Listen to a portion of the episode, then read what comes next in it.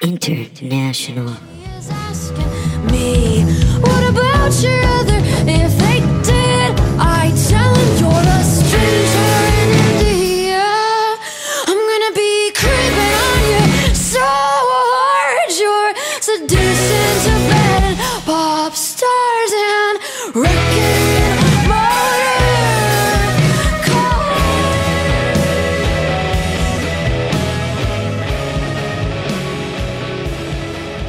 Hey, welcome to Leading the Blind. Thanks for joining us again this week. We have John Rabin, and he his interview uh, was great and very very interesting.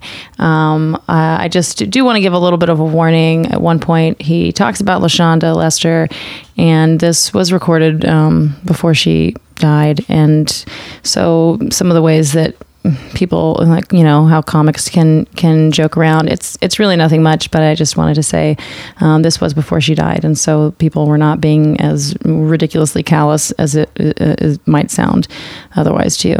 Um, but she asked john for a piece of advice years ago that um, he was able to give her that he had gotten years before from another comic and so uh, now that wisdom is being passed on to you. Anyway guys hope you enjoy this episode. Thanks Oh, that's uh, but uh, we we were recording, right? Yeah. Oh. Um. Yeah, I like to ruin it. Okay then. Uh. Yeah.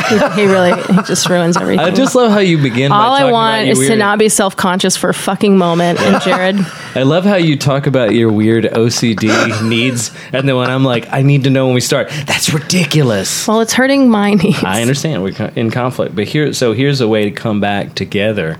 Did I tell you, have I talked about Michael Good? What he said that we should call our show? No, Because I was, I was telling him I wanted to be called Ed when I started. Comedy. Jared wants his name to I want be my Ed. He wants to go. Ed. I by wanted Ed. it Ed. but It's too late now. But Right. At this, I was like two months into comedy, and I was like, you know what? I think I'm going to start being Ed. instead- I don't know why. A lot of like people that. helped talk Oh, him down it was, from that it was ledge. Uh, almost full intervention.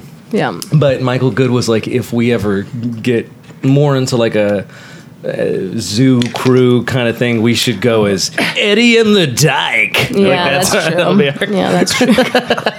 be a great name. If people listen Eddie to and the us.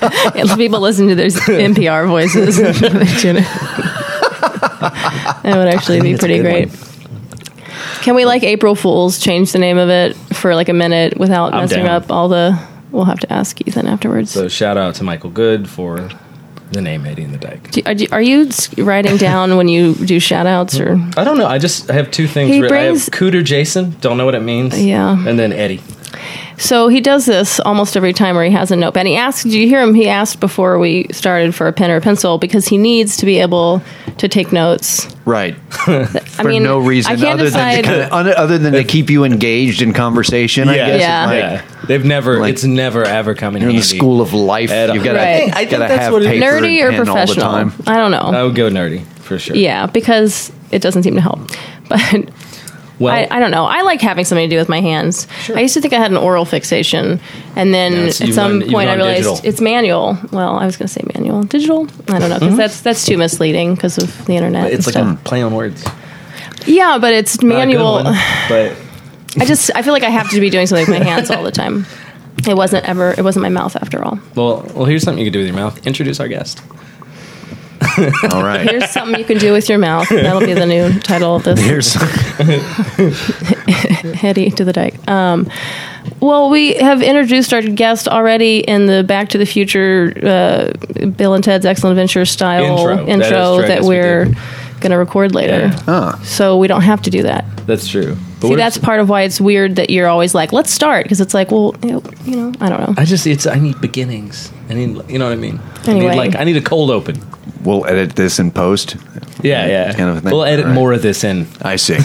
Yeah, this was originally a 20 second thing. Oh yeah, this isn't this this isn't the podcast. This is the thing we're going to put into the podcast Yeah. later to make it seem more natural. Um, but we're here with John Rabin. Yay, John Hey. Rabin! Thank up, you John? for doing It's good to this, be here. Thank you for giving me a ride here. Absolutely. I always when this is like you're like the third or fourth person I've given a ride here, and I have to like h- hope we don't talk too much about comedy, on the ride, so we don't like burn any good like. And we did. We John talked Rabin. for 40 Yeah. minutes about comedy. yeah, that's why I kept trying to talk about abortion. I thought we would Oh, move okay, yeah. further. So how are you going to talk about abortion without talking about comedy? Yeah, so, but uh, but, But I- we, we were mainly talking about, yeah, we basically just talked about comedy specials, though. yeah, yeah, exactly. Uh, Netflix, like, but yeah. any know. controversial opinions you want to share with me? I didn't. No, it's just Oh. that it's it's it seems to, we were talking about how it's uh, uh, right now it it feels like it's the the comedy boom of the '80s, but in streaming. Yeah. It's like it's it's like we're either at the peak or we're just past the peak of comedy specials on like Hulu, Netflix, Yeah. and all these other things. Um, and I think we're you know I think people are starting to get burnt out. I don't know. It could get worse. Or it could get worse. I mean, we're, we, but it is one of those things where even if you're well informed as a comedian, and you know you'll see a comedy special of who the fuck is that Yeah. kind of a thing. And uh, my uh, friend Chris Fairbanks uh, said that he he had a joke about being a headliner and. He's like, oh my, you know, about the Feature Act recording a Netflix special before him, yeah. because it's j- almost to that point. Or they, maybe a Spotify album. Do you think that people are so hungry for that kind to hit that part of their uh, career, like uh, that legitimacy that maybe It's hard because I- well, I'm- oh, go ahead. No, go sorry. ahead. I, don't, I don't know that I fully form a thought, but this is how I know I am the man in the relationship. other than the way that you look and talk Yeah. to me, that, I'm sorry, honey. What did you want to say? I Um, ju- you know, just made this pie. no, go ahead, go ahead, go. Ahead. I don't even remember. What were we just talking about? I am kind of high. That's okay. I think you know. I only enjoy life when I'm high now, I've realized. Is that a problem? No, no, no. I, it's when I'm high, or I'm with Katie, or I'm on stage, or I'm receiving a compliment. Only four times. So, Well, here's here's what I was gonna say, and you tell you respond to this, and you tell me what you think. I, Okay. I'm curious. Do you think that certain people jump the gun on doing that kind of stuff, whether it's recording an album, whatever, because they're so they want that legitimacy? Because it's like, oh, that's a real comic now. He has a Netflix, but uh, she has a Netflix special. He has a Netflix special, but they're not thinking about, oh, this content is still gonna look bad. This is not gonna be up to snuff. You're, you're competing with people literally in the same channel. They're like Bill Burr and Maria Bamford Yeah. and things like that. I think people have a pressure now to be building the thing and to get to continuously gain momentum. And if you ever feel like you're not that would be scary. And if someone offers you something or suggests to you something Mm-hmm. that tells you oh I must be ready because this person offered you that or whatever. Yeah, that's and well and you And how do feel you say and no you, to it? How do you say yeah no how do you it? say no? And what if that hurts your career more? And also it's like i think people think that well everyone knows that people are making their specials and albums earlier now and that they get to watch me develop and that'll be fun for them or something John, this is what we think about every day. Like, I hope my Netflix special doesn't come too early, like, ruin it. Um, it's it's weird though that it that now it's because of technology that it's that's Right. what people think of as the the special, Yeah. the Netflix or the Comedy Central, whatever, or mm-hmm. on whatever medium. When forever it was that first album. When am I going to get an Yeah. album? Yeah. You know, I, that was that was my biggest concern for years. Was like I've got to get an album where. Uh, you only want to record at the Velveeta Room. Uh, the acoustics are shit. Like it's just a horrible place to record. Um, so it was, but that was one of those things that it where you obsess more about that than the actual material, which is interesting. That does make Um, sense. I feel like a lot of comedies that way, though, where the tremendous amount of what you're worried about is, even if it's not professional yet, because we're very young in comedy, and I still worry about like how am I keeping pace with my peers? Am I developing fast enough? Mm-hmm. You know, if you if you could just only focus on your art, that would be awesome. Right. But it's a real hard thing to do. I think. Yeah, you have to get to a point. Um, an example here. Um, I only f- focus on my art, but the reason that I got to this point was I had to destroy myself with booze and drugs, and then like discover that I don't like fame, and also that um, the real life, uh, like when you become I don't know, kind of enlightened about like what's really important to you, and Yeah. and you go, this fame bullshit is not important to me, or this career trying to move myself forward in my career is not important. The downside about that is, is that you're not motivated. You kind Yeah. of, especially when you hit like 43 and you're, you're just kind of tired, and you're like, I'm just going to focus on my art. At my own pace, like, because I, don't give a shit. Like, that's the only Yeah. problem is, is that I've passed that that big, like, hungry going to every open mic I can type of thing. Now it's like, uh, I'm gonna do laundry. Like, I'm really gonna. I'll think about know. jokes while I'm doing it. That's but- kind of a- yeah. Well, while we're talking about it, I, I got to ask you something. But All For right. the listener, John hosts a show. I I guess it's on like you guys are taking a break, but Spike Club, Right. With Pat Dean, another funny comic, been on the show, and I have to ask, how do you still have a self esteem? That's fucking show. I just I, because I don't know. It's uh, because nobody really insults me emotionally. Yeah. it's it's very it's they, they go for the easy. I've got Yeah. a lot of easy things about me to insult. And the it's fact that I you you talk about. Yeah, Yeah. it's not something that you don't know. No one thinks Right. like, oh shit, like John's gonna be up at night thinking about that one. yeah, Right, and and it's it's funny because the the crowd will get more uncomfortable about me being a drug addict than I am. I mean, I'm fine with it. Like I make fun of I make fun of the whole, you know, yep, you know, just that oh, is that my junkie tendencies? You know, I'll do that, Yeah. but like, you know, one too many you know, John's a big dirty drug addict joke by like Pat. Like people will go, "Ooh, man, take it easy." I'm like, look, he's my best friend. He can do that shit. You know, it's Yeah. all right. You can totally do that. But uh, so I don't know. It's uh, yeah, that's nobody ever you know goes after my insecurities. It's all about the fact that I'm a dishwasher.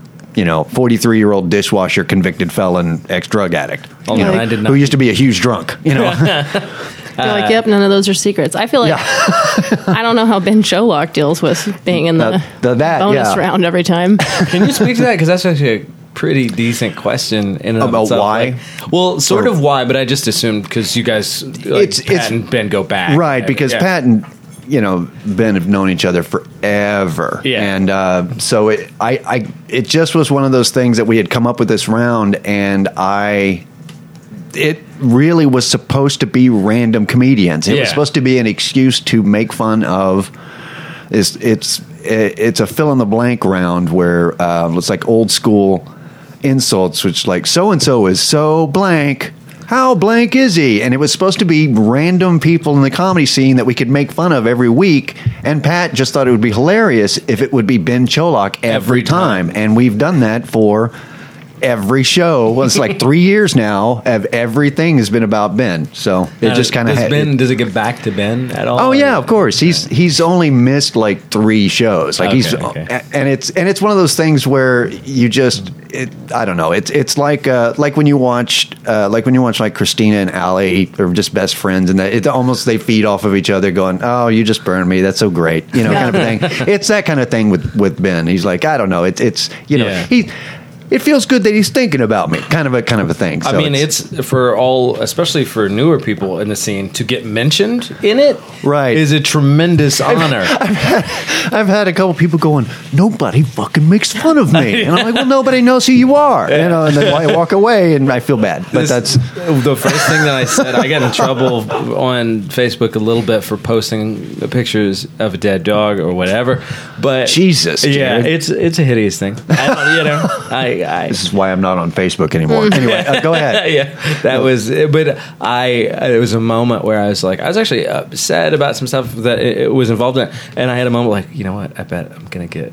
I bet somebody's gonna do a, a Spike Club joke about me. And I was like, yeah, Yeah, I got a little bit excited. Yeah, yeah. I'm totally going to get made fun of. yeah. Um, Jared's made it. But it, is that your show actually got mentioned a couple of times, I think, on this podcast. And it's what I really like about your show is that it's also one of the few things now that it feels like not necessarily everybody, but almost everybody in the comedy scene At least actually wants to go. goes not, to and and goes like, to a lot listens of. Yeah. Yeah. Because one of the things that Matt Bearden said when he was on the podcast was that there isn't really a scene anymore. There are scenes. You know, it's just so. Mm-hmm. I big agree with that. And so, and I think part of this podcast for us, hopefully, is the idea of kind of joining a little bit more like communication between people who are more seasoned and people just starting out. Yeah. But your show is one of the few things where they might all be in the same room talking about the same people. Right. I mean, there are there are several people who don't like the show. Of course. I Yeah, mean, yeah. it's going to be Well, it's sure, going to yeah, be that way, of course. But but I mean, and I mean, I've been doing Spike Club on and off since 2000. Yeah. So it's been around. Yeah, yeah, yeah. Not every single year, but on and off for what 17 years. Yeah. So, um, and when we started it off, there was no. So there was no ColdTowne. There was no new movement. It was only Cap City and the Vel- Velveeta Room. So when we would do Spike Club, then everybody went because Yeah. it was just because it was how it is, but it was such a smaller group. So it was even more so then. It was just like and and I've and I've decided I've kind of kept it. I'm, I'm glad that it's kept that way. Um, just the feel, the kind of the community thing, because it, it it's that's how roasts are. Yeah. Um, but that it's for comics, and I think that that's why it still connects is because at no point do I care if non comics come and see it. Yeah. It's not for them. It's Yeah, yeah. like I said, it's the exact opposite of an open mic where uh, open mics you want actual audience members to be there and not with Spike Club. I want And- as many comedians as possible to go.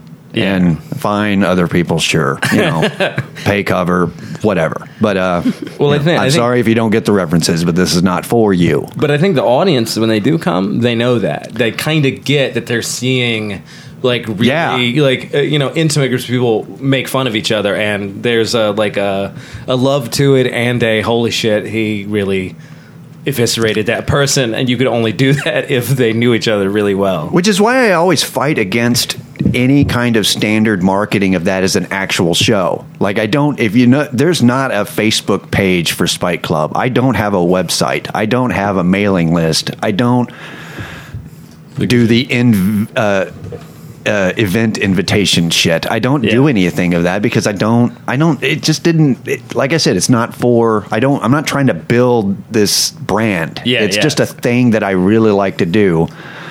You know, and I, uh, so I. I don't know. It's just. Uh, and you know the thing about that is is that um, like the exact opposite of my show is the uh, roast battle Yeah, which is very similar, but not at all a ripoff. Completely came up. He, you know, the guy, the uh, the guy that created that completely did it a, a different way. yeah, But it's been really interesting to watch that um, show because he, you know, it got really popular, and then he sold the rights to Comedy Central to do the show. That went, "Eh," and then did whatever it is. It Yeah. just kind of laid there for a week. You know, it was like, oh, it, was on. That's roast battle, everybody, and yeah. uh, they just didn't care about it. yeah, and um, I don't remember the guy's name. His name's Brian something, uh, the guy who created it. Um, and what what happened was, so he sells this show, and I don't know how much vested interest he had in it. I don't know if this was like his baby or whatever. But he sold, so he sold the show, and it couldn't have been that much money. I, you know, it's Comedy Central, and, Yeah. and it wasn't Key and Peele, so it Yeah. couldn't have been that much money at all, or South Park. So it's, uh, so he sold the, the money. He didn't host the show. He became the token like referee on the show, and then they brought in Jeffrey Jeff Ross. yeah, and that's gotta suck. Like I am so, you know, you know, it's it's real. I don't want to get high and mighty because nobody came up to me and go, John, let's make your show into something. Nobody's done that yeah, and uh, and that's good. But it it would really suck for me if I sold this thing that I loved so much only to become some token, you know, referee, quote unquote, and watch some fucking bloated one trick pony. pasty just you know Yeah. go hey I'm, I'm the voice of it in the face of hey, I'm you know that would oh man some just comic that's already basically And that- tremendously successful, and you get to be like a monkey in a cage wearing a Foot Locker costume. Yeah, and you're like, that's yeah, and you're like, hey, I created it back here. No, it's me. I did it. You know, and Oh, no, yeah, yeah, yeah, yeah, yeah. Anyway, I'm Jeff Ross. Like, and that would suck, especially if after all of that, it doesn't do well. Yeah. Like, Yeah. like, so I don't know. It's it's you know, money isn't everything. Is basically I get it, but you know, You're especially doing when you it. get an opportunity. But man, I don't know if I would do uh, even remotely do it yeah. if, if somebody asked me, you know, like let's let's because I've had people go about marketing Spike Club and like trying to, and I'm like, eh, it's not that's not what it is. do you think you'd lose a lot of what you enjoy from doing it? I would lose everything about what I enjoy about it. Yeah. because because you have to, in order for it to be successful, you would have to make it more accessible to John Q. Public and you know Jane Doe about this. You know, you'd have to make general. I don't know. It's the inside shit's kind of funny. You know, it's it's just Yeah. I don't know. It it No, I totally I don't. that. But I mean, you don't feel that way about comedy generally, right? no. Or I just mean this- just specifically my show. Yeah, yeah, yeah. Um, so that's just kind of an interesting. It, it was nice to see something similar to what I do turn into something that I would never want to have happen to me. So like you, I'm like, you, ooh. you get to see this parallel universe Yeah. uh, cautionary tale of like, yep, I'm glad I didn't sell that. Okay. Right. Kind of like when I look at my brother who has a family and a straight job, and I'm like, oh, I could have gone that route. he seems happy? Question mark. All right. I hope he doesn't listen to this. Anyway, every every Christmas he just sends you like the, the family portrait is just a sad picture of his just face, yeah, just a him. forced smile. They're all smiling. He's just hmm. no. He seems all right, I guess. Anyway, he seems fine. Uh, Do you oh, do you really think that he's not happy? no, I think that he's happy doing because he's a teacher, just like my parents were teachers, and he's a coach, just like my dad was a coach. Yeah. Uh, so he's happy doing that. Is he happily married? I don't know. Oh, You know, that's that's a that's a, a thing in itself. You know, Sounds Yeah. like no. Okay. sounds like no. Yeah, Um, I'm like I get it. I'm divorced as well. Like I, you know, so I can totally. Well, just for the listeners, just so we can get some basic biography. Mm-hmm. How long have you been doing comedy, John? a long time. Uh, no, I've been uh, doing comedy uh, outside of like I've been doing stand up and talent shows and dumb crap like growing up, mm-hmm. And it like events and stuff in college that's not really real, like open mic. But I started doing open mic in '96, Man. Halloween. 1996 on Sixth Street. Yeah, that's Oh. that was my first. That was my first show. Do what? Yeah, your first mic or show? uh, first open mic. So Wow. I've been doing open mics. I started doing comedy in Austin in 1996. But why was it Halloween when you like what what led to that? It was just. I think that I think October 31st was just on a Thursday. Okay, and that was just the week on you were ready. in 96. I, I could be remembering Did you that wrong. tell like Halloween themed jokes at all? I don't remember. Oh, damn. I uh, I didn't get a laugh for a month. So, Hmm. but also I went dead last for a month. Yeah. and also the you know by the time you went up everybody was uh, either gone or wasted and talking loudly and the bartender was ready to go so See, people romanticize that um, kind of, uh, you know, way a lot, especially like Mm-hmm. old Austin. And I'm like, yeah, there may be certain benefits to it being that brutal, but it's and it's like way more fruitful talent wise that we just have a lot of good stage time here. Right, People get way better way faster than having to and, and and some people don't quit who might have quit. Right. And some of those people should quit, but some of them shouldn't. right and and i'm so i'm really very conflicted about that because we did you, you there was a whole lot of trash that just got weeded out and thrown you know just Yeah. go like you know, like don't come back kind of a thing Yeah. but who knows who else we ran off Right. because it was it was a different um, so as much as i like to make fun of how a huge portion of the austin comedy community is almost like an improv troupe about how everybody's supportive and i think Yeah. that's and it and i like to make fun of that that's just me tongue-in-cheek being an old man Right. Yeah. when I was starting, nobody, you know, nobody supported me, kind of a thing. But I think it, yeah, it's of course it's. Imagine that supporting each other is more healthy. That- huh? Well, It's then- weird. And then there's the opposite, which is the question about how true it is in, in the first place. The mm. supporting yeah, no, each there other- is a whole lot of that. There's So- a whole lot of that, which is why I like Spike Club because Yeah. I'm like, if you're going to talk shit about each other, let's at least capitalize on it and make it public. As comedy, not just as like, yeah, Right, and- shit. yeah, and But- let's do it in public. But I don't. but I think there's something funny about like how it used to be. No, I don't. I, I can't speak to how it used to be, and I don't want to secondarily glorify the past. like it wasn't even my past. Like Republicans do with the '50s or something like that. But it does. I'm I'm curious because there's something about like a lot of things were better in the 50s. Go on. Yeah, exactly. So, yeah, So, the military. No, no, but but there was uh, like a very direct kind of. This is the sense I get from talking to people that, from the old guard. It was a more direct, like heckling of bad comics and and things like that. Um, Right. And now I don't. You don't. That seems like in poor taste. You don't see it much, but there's still a bunch of comics that are basically unbookable. that the cool kids don't play with. Right. And I wonder what the actual moral difference is. I think it's actually pretty similar. In other words, it's like Yeah, it's, I le- see what you're it's, it's like more. It's considered bad taste to just like heckle somebody's shitty set at the Valve now, but there's still a bunch of comics that that the the nice people would never talk to, Right. Or I put used on to heckle shows. Jared all the time. Yeah, I liked it because I need. I was like, it's going to make you stronger. and I'm drunk. So I'm like, you're the ah. only person I get to heckle. and I'm like, I'm not on the stage right now.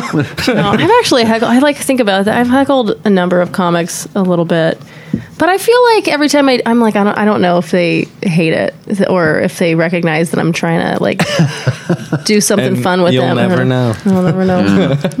I yeah, I don't know if that that's an interesting uh, idea. Just uh, well, I'm not going to heckle. That would hurt their feelings. Oh, I'm totally going to ignore the shit out of them for the entire time they're standing next to me. Just yeah, turn my back over here. Anyway, blah blah blah. Not talking to you. Right. Blah. Like I Right, guess exactly. they love that. They're very yeah. passive. uh, You know, it's passive aggressive. That's that's fine, right? Everything's passive aggressive. Sure.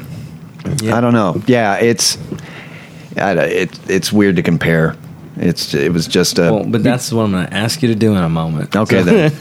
Maybe this new softer way is better for uh, developing female comics and worse for developing male comics. Ooh, Anyone want to? that's uh yeah, because it wa- it like- definitely wasn't a, a great. Mm-hmm. Oh man, it was not good to be to be female at the Velveeta Yeah. room for several years. It was, oh, I bet this is uncomfortable. He thought in retrospect. Yeah. I wonder what it would have been like if I had been, I, you know. I would love to. Yeah, it's if you ever get to interview Martha Kelly, ask her Yeah. Oh, how yeah. that was, and and uh, that, that would be interesting to know. Yeah. So- Oh, that is good. But jot that down in your little notebook, Jared, to have make Martha sure we Kelly ask. No, we're working on that, but to ask her when she is on about, um, yeah, being a woman in the Velveeta room and Spike Club and all that. Right. I, ha- I also want to ask her if she's really peaches. Yeah, that's Jared's theory of the day. I haven't seen them in the same room. Yeah. Um, but where were we? Because I definitely have some things in the that I want to get. It's so funny because I saw Peaches at when I was on the Fun Fun Fun Fest, and she was like. So now I'm just imagining Martha Kelly climbing out like on a giant inflated penis above the crowd. oh, that's So it. thank you, Jared. You're welcome. um, but let me ask you because I think All right. was something that happened with this podcast accidentally in a weird way, and it's happening is that it's become this like Therapy kinda- for the Austin comics. Not at all. God, they should go to therapy. Let's talk about not- our feelings about the Vey the Valve used to no, be. no, no, but that well, that's the the key word. It used to be, which is that like it's become like almost like an oral history of Austin comedy. Yeah. because I think a lot of people do talk about like how it used to be different, how it's changed, everything like that. And I want to make it about you real quick in that first, which is that, and I think this will get a little bit more into what the point of the podcast is. If you could go back and tell uh, young John Raven. Huh. uh, something like that, do it this way. Don't do like. What would you say to your younger self in terms of like comedy?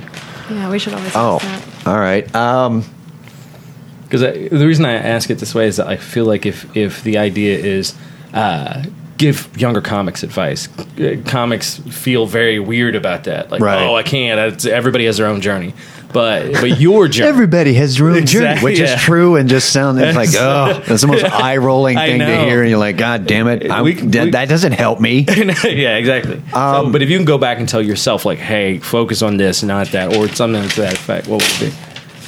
This is going to god damn it this is going to this, this this is important though but it's it's going to sound like name dropping but it's not really because i worked with louis when nobody gave a shit about who louis was Louis who? I, I don't know.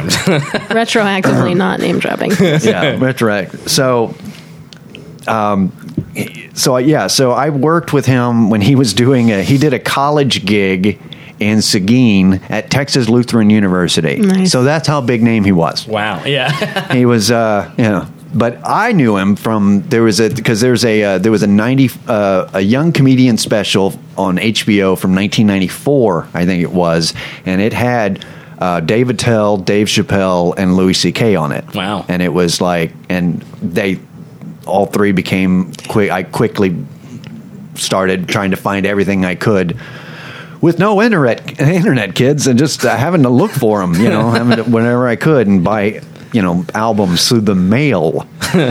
You just So- had to show homeless Yeah. people pictures of them. Have you seen this Have you seen guy? this Made guy. you really listen when you bought something through the mail. I bet you sat down and listened to Yeah. that album as opposed to doing dishes while Spotify shuffles through random music and tracks. Anyway. one track from an you know Yeah. yeah so i uh, but when um, at the time i was unhappily married and he was unhappily married but he hadn't um so he hadn't had, different he hadn't had kids not- yet. right right married. right we were unhappily married together um, at the same time. But uh, but he was really at the time like something that he told me like really set in because my whole thing was that i wanted to get on the road. I thought maybe like I didn't want to, but um, but I thought that that was the whole. But I'm like, but that's the dream. That was kind of what, what my thing was, and he had done nothing but be on the road, but he had all these aspirations of filmmaking and making stuff, and he wanted to, and so he was complaining about how he, much he hated the road, Yeah. and it was weird to see a guy that where I wanted to be hate the thing that I thought I wanted, kind of a deal. Just it just it wore on him, and turns out in retrospect, when you hear interviews and stuff, is because of because he was doing the same fucking material over and over again. Yeah. because you you know that kind of a deal. Um, but it got that got me thinking about how I wanted to not follow the cliche things. I wanted to not go to LA because I didn't give a shit about being on TV Yeah. or writing for TV or anything like that. Um, I didn't like New York, just as a city. Yeah. No offense, New York, but Jesus. And um, They know.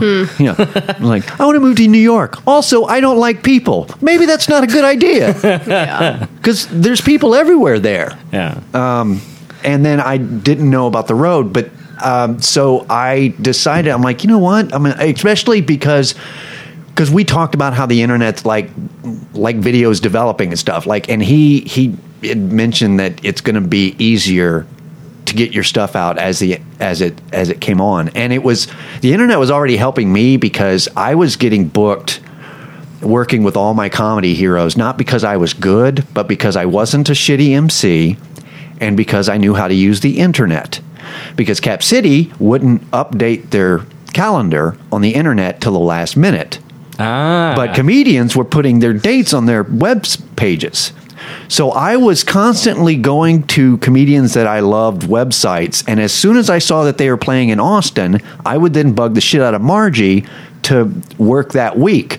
So I was getting booked for Dave Attell and Stanhope and Louie Oh, and all these guys and Todd Barry. I was I opened know- for all these guys because I use the internet better than any other comic at the time. And Did- I had guys that were really, really pissed off about that. How the fuck are you opening up for Attell? tell? And Did you like, know "Huh?" that you had found a loophole? Like, in a sense, did you have a sense of the territory? Like, oh, nobody's figured this out yet. Like, I can Right. just Uh, k- sneak in here. It was bit. like the second, yeah, the second or third time I got booked because it was like uh, they were hard up for MCs at the time. That uh, we just, you know, it's we didn't have 150 to 300 comics. Um, so How many was, did you have, by the way? I don't remember. If- like two dozen. guess. Okay, wow. like three dozen maybe no like two dozen that you would go well they can host a show Yeah. maybe less than that um, and so it was and so you could work so you could mc i don't remember it's been a while and i've drank a lot since then. Um, if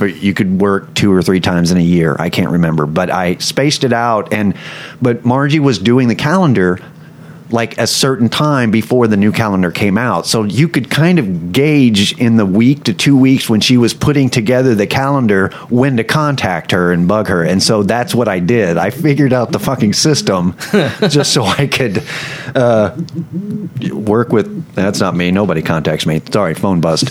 Um, Nobody contacts me, but uh, that, but that's how You turned it like a But that's how I did. for a second. Yeah, I'm like, hey, hang on, my, you know, my people. No, I. uh But that's that's that was kind of a.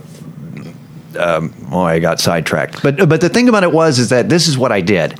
I figured out that you didn't have to get on the road, and that was going to be the old way, and that the new way was going to be open.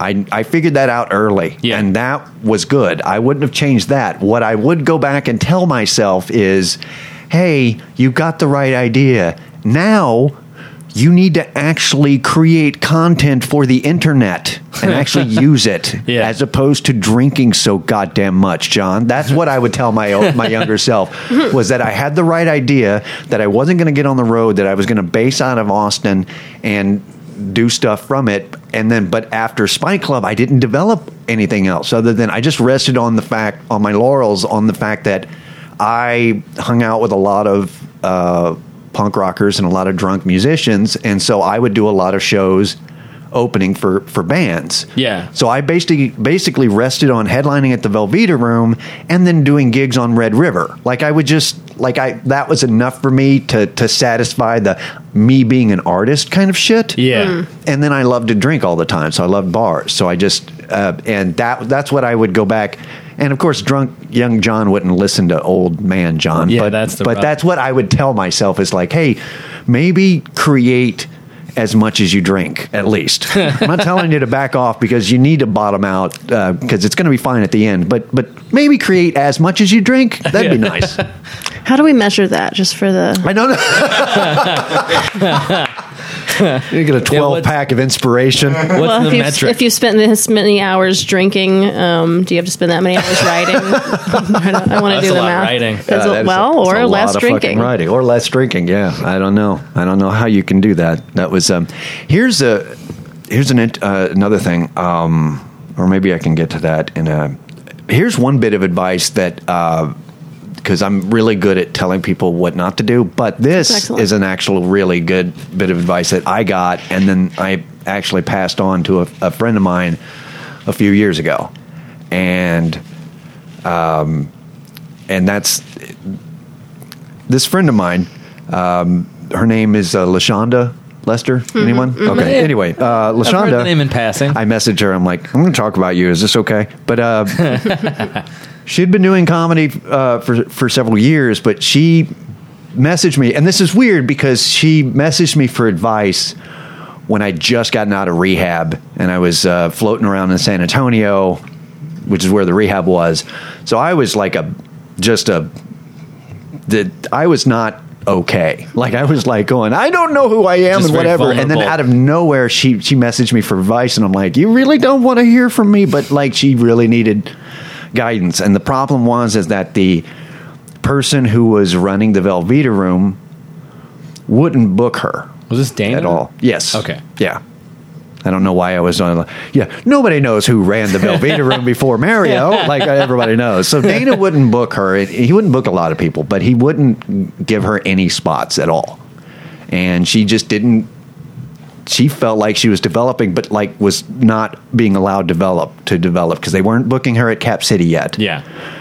and she wasn't getting her foot in the door at all at the Velvet. And that was really frustrating, is because there were some really shitty, awful comics who were getting spots at the Velveeta room, and she was not. And it was just like, and it was just she felt like quitting.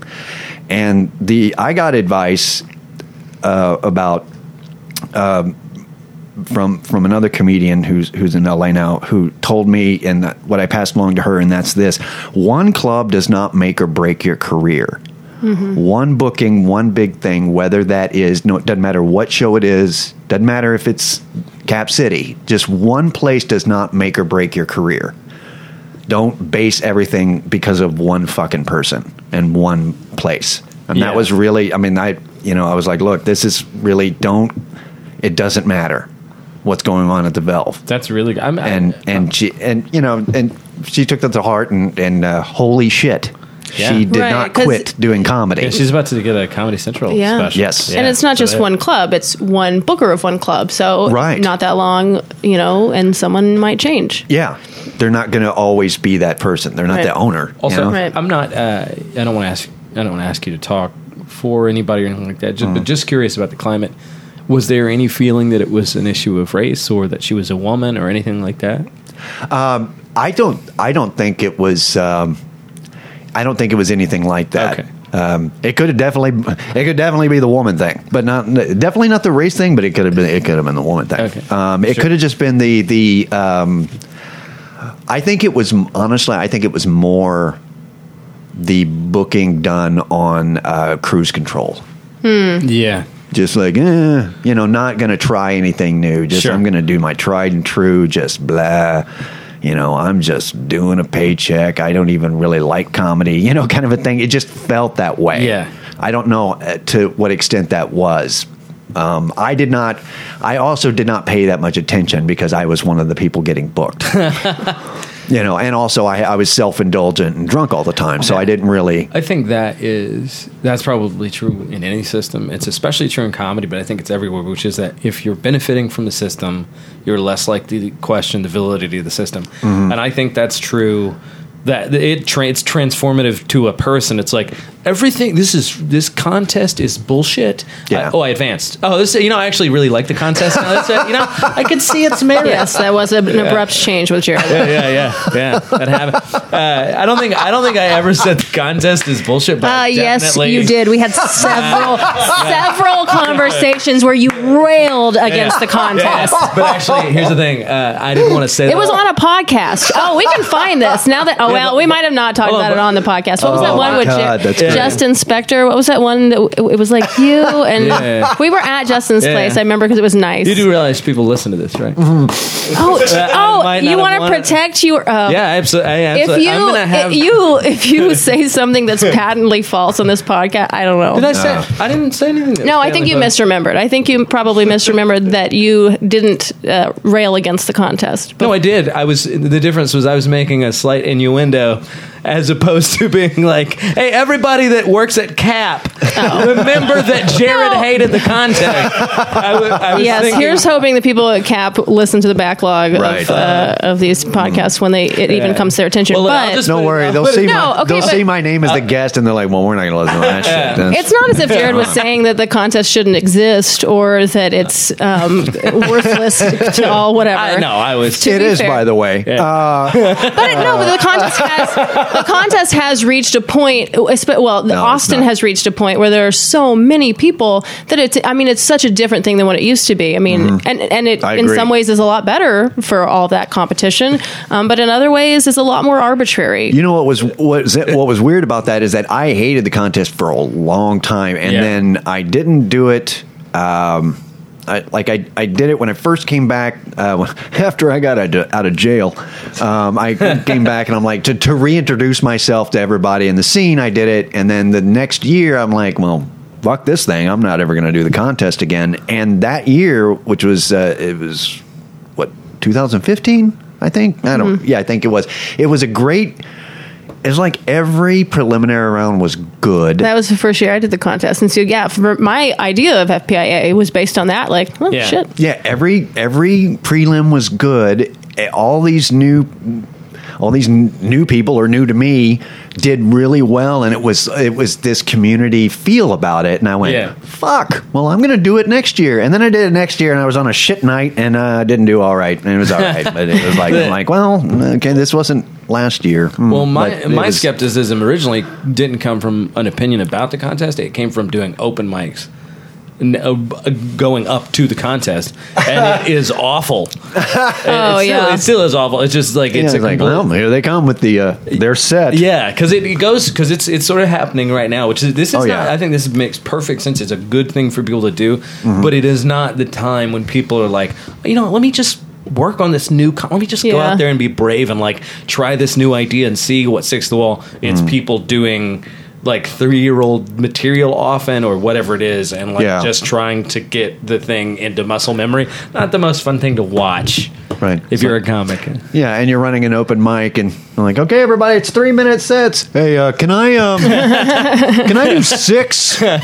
You know, I'm working on my set. Yeah, we're all working on our set. Yeah. No, but I'm really working. I'm gonna need six. Oh, fuck. Or, or they don't say anything, and they're they're like three minutes light. Yeah, yeah, yeah. Anyway. In closing, like, oh, Jesus, fucking guy. Yeah, yeah. I don't know. It's uh, fucking Pat Dean signed me up for the contest. I'm doing it again this year. I said I wasn't. I, I think we talked about it. I'm like, yeah, I'm probably not going to do it. Totally going to fucking do I'm it. glad. Apparently, Jared. I'm glad. Why? Let me, can you go into that a little bit? Like why you weren't going to do it? I just didn't. Um, I didn't feel like Cap City and I had anything to offer each other. like they're not interested in me and I'm not interested in them kind of a deal. It's like it's like uh, uh, uh, like we're both just kind of like uh, we're we do our thing. Like it, so it wasn't it it didn't I thought that it, there wasn't anything that it appealed to me. Yeah.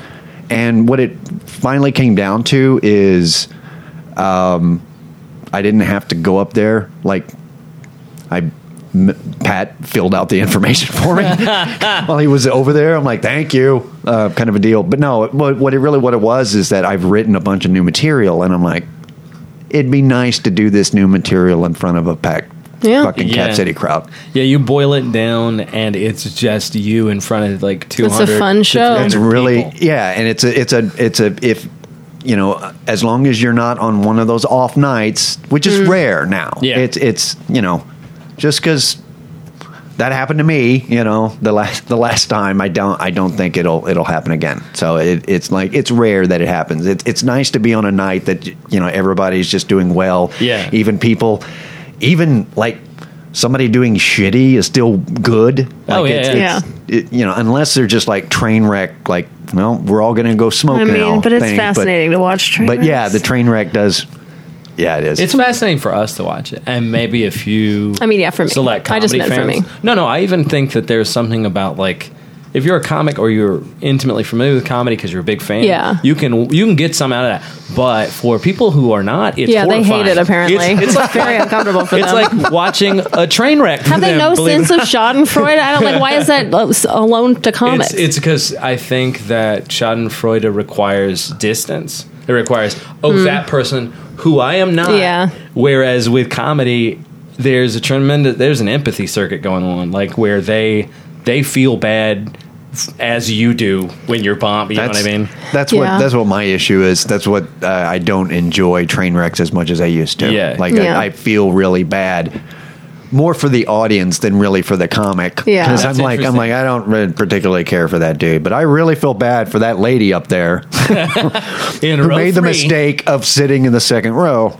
Well, we always think about the comic that's kind of l- bombing because they're being a shithead. Yeah. There's also the kind of comic that's bombing because they just suck now. Well, yeah, because you get gotta suck for a while. Yeah, yeah. It's like, well, you know, you gotta you gotta learn not to do that material. Yeah, yeah. Ever.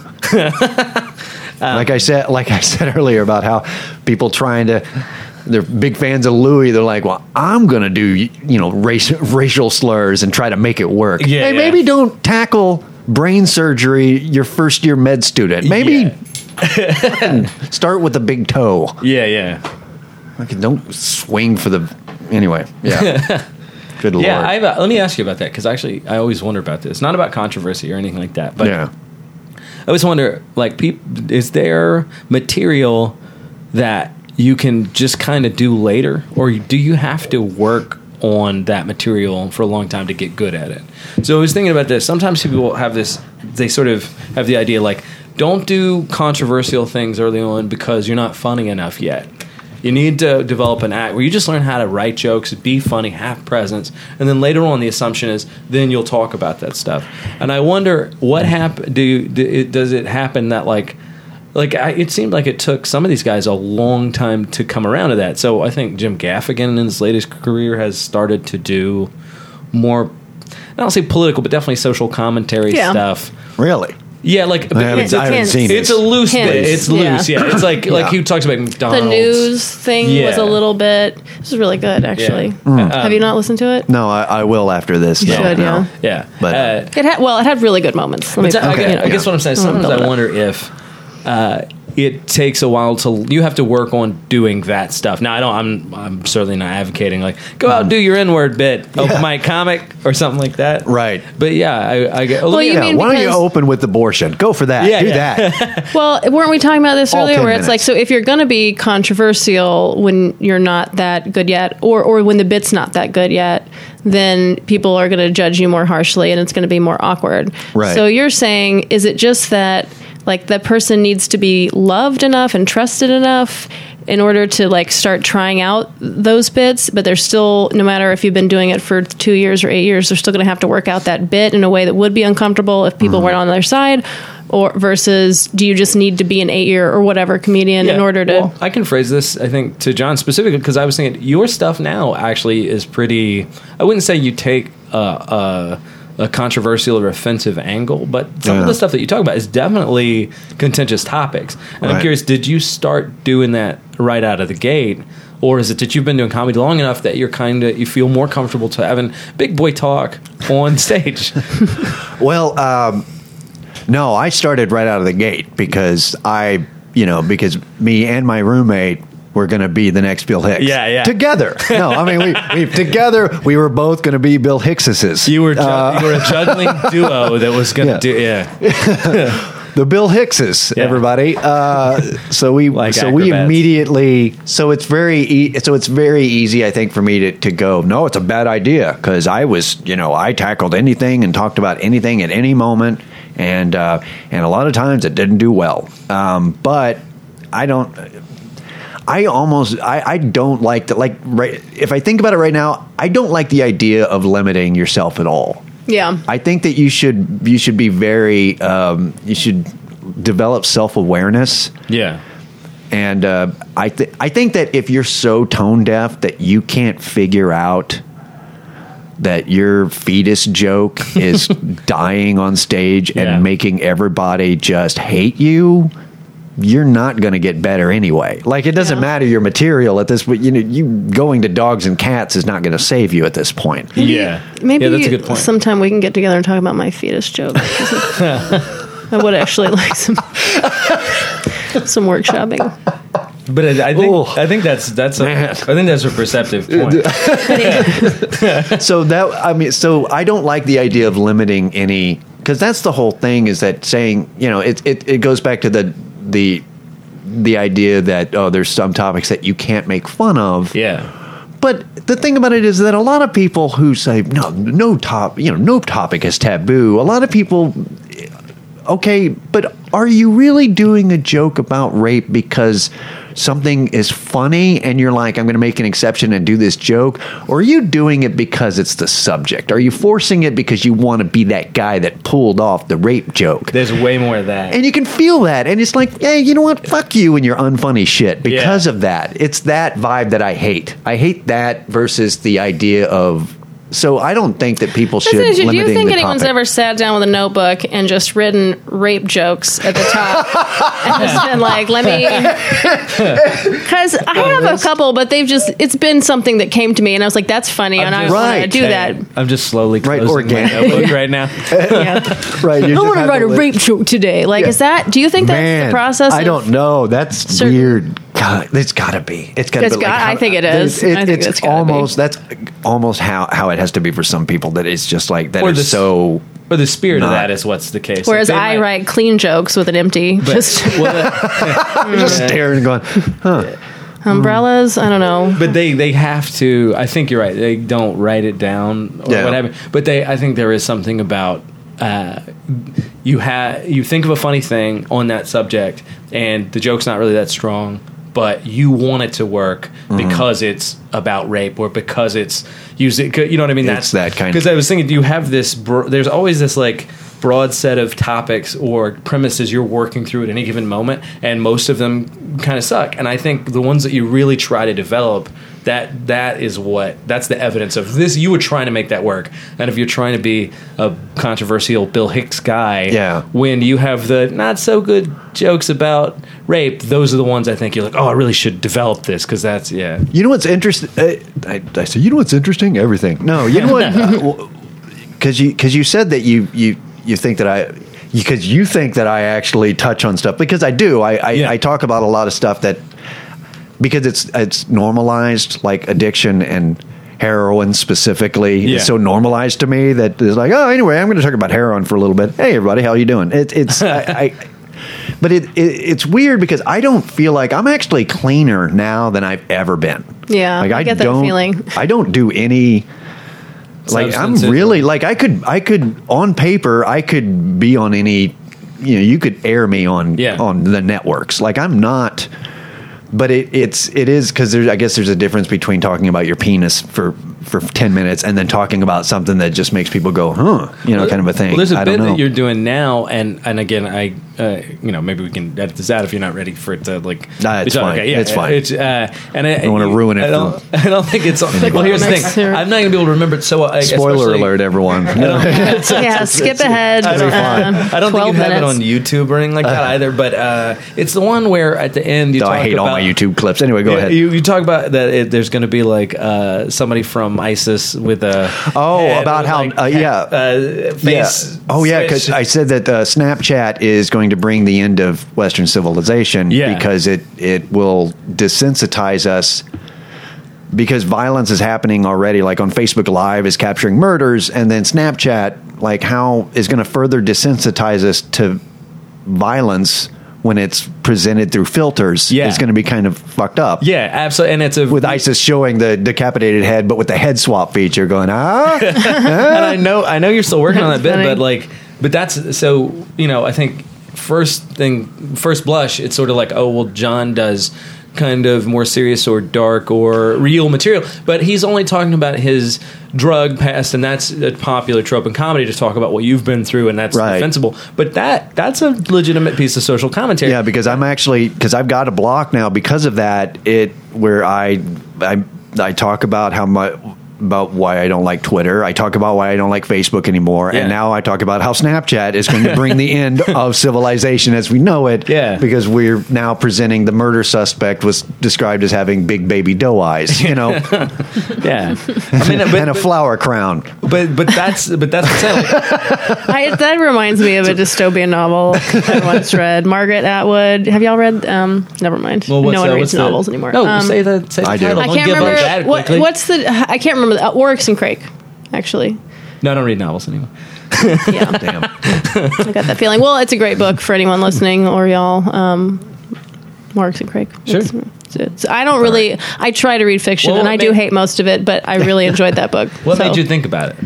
Oh, because the dystopian future that she describes, um, re- what you said, what John said, reminded me a lot of that. Said Mar- Margaret At- Margaret Atwood? Atwood, Oryx and Crake. There's a um, sequel, but I don't highly recommend that one. Anyway, Well, I, it, well, it, what I was thinking though is that like I that is, like, I like that kind of stuff, and I feel like there's a certain attitude in comedy where you're not supposed to do social commentary. It's the danger you'll turn too much into like uh, a Bill Hicks wannabe. But I think yeah, if you're if it's exa- you know really what you're if you first of all if you're not trying to be anything, you're just doing what you're thinking about in the first place. Yeah. clearly that comes out of your feelings about the world you live in, Right. and not some intention to be perceived as some kind of comic. or I something. think- I'm going to tackle social media today. yeah. yeah. No one's doing that. Yeah. No one's doing that. at all. Nobody's ever done a Facebook joke. Yeah, yeah. Here's my hot take on Tinder. I also uh. just feel like when people say that, like, oh, someone wants to be Bill Hicks, I'm like, don't we all have like several comedians that we really Yeah. love, and then even more who we like? Like,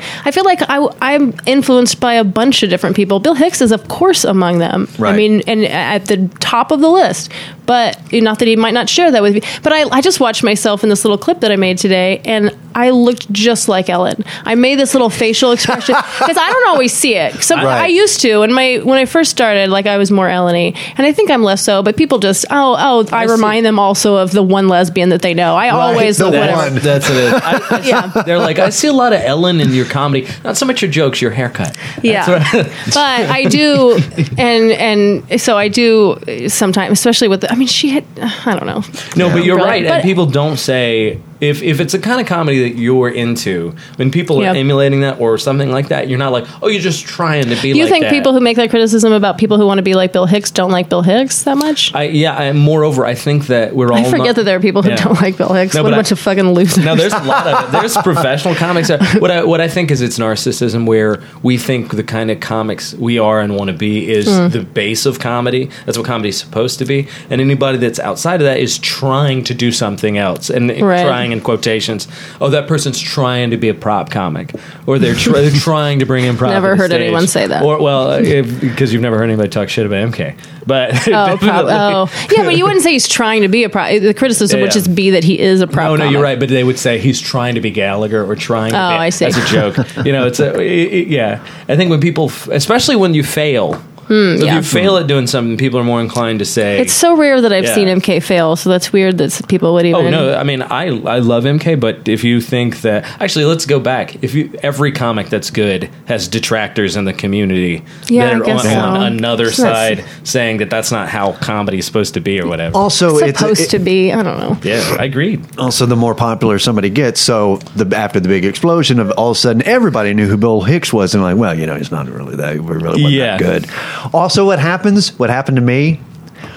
When you get older than the person who died, you start going, you know, like when you hit, like, well, I'm like, you only lived to be 32, 34. I don't remember. Something like that, But, yeah. uh, 34, I, but I'm like, you know, I'm hitting 40. I'm going, see, I know more That than kid. Bill. Like you just uh, you, you get your ego really gets, especially when, when you get older. You you, you Yeah. But I, I, your ageist bullshit really kicks into gear. You're like, wow, whatever. kids today. It's kids today. Well, yeah, I also think that it's, I understand some of the pushback against him, and not just him, but like anybody. Uh, where you know when people make gods, you know, there's another contention people that want to tear those gods down. That, that makes sense to me. Oh yeah, it's it's just what we do. yeah, um, yeah. I'm trying to think if there's anybody really funny or like who is successfully funny in Austin comedy who I like don't like or whatever. Like I don't like their comedy. And, and like what what's going on there? Do y'all have anybody like No, that? I mean, obviously you don't say their name, but No, no, Right, but, right. but I honestly, I mean, I'm because thinking about it for a second. unless we all probably we, don't like. We talk about this on the podcast, but I've said I, I articulated it on a comment on one of your things where I actually, you know, it's like self disclosure. You think about, you write something down. You're like, oh, I do feel that way. And I Yeah. was thinking like people that shit on other people's art, Yeah. especially when they're in that discipline, especially people that are better than them. That is not an artist mentality. That's a Right. consumer mentality. Like, Yeah. So Hmm. in other words, people that shit on Amy Schumer, it's like at least, especially at my level, she is just patently better than me right. and and Right. to, to talk shit about her at a, at, to a certain point. I mean, I can say she doesn't make me laugh that much if that's how I feel. But Yeah. Right, a but she wasn't handed a company by her father or whatever, you And, uh, know. yeah, and to a point, it's also like that. You, you because you're It's an not like she got it for her looks. Exactly. All right, I'll stop. she, But see, that weirdly enough, that doesn't bother me. Like, oh yeah, but talk about her looks, that's fine. But her comment, yeah. But but I think to a certain at, a, at a certain point, it's sort of you. It, I think you have to have the perspective of I'm not as I'm not that developed. So Yeah. what what what am I standing on to be criticizing them in a certain Yeah. way?